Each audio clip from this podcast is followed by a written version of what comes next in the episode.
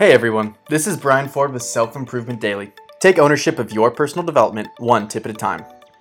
It's been a while since I featured something from Mel Robbins. She's one of my favorite thinkers on this planet, and she shares a really valuable message today. Check it out. Way too many of us are looking for external solutions to internal problems. You are lonely and you feel incomplete, and so you look outside of yourself and think if you find the right person, if they somehow stumble into your life, the right person, something external to you will complete this internal problem. No, no, no, no, no.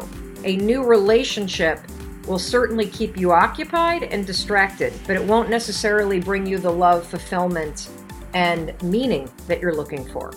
Those are internal things that you need to create for yourself. So if you can't find the one, or you're lonely, or you're bad at dating, and you really want to be in a relationship, this is an internal problem because there's some area where you don't love yourself, there's an area where you're incomplete, there's work to do to know yourself better and to learn how to love yourself as you're growing. While Mel speaks referring to romantic relationships and companionship, it's important to extend the same thought into different areas. Is that new car going to make you intrinsically happy, or is it compensating for something you're afraid to admit?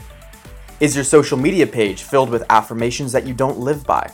So often, when we come across challenges, we look for solutions and explanations that are out of our control. There's a comfort in not taking responsibility for things.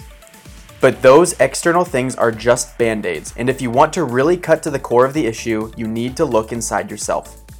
Thanks for listening, and tune in again next time to Self Improvement Daily.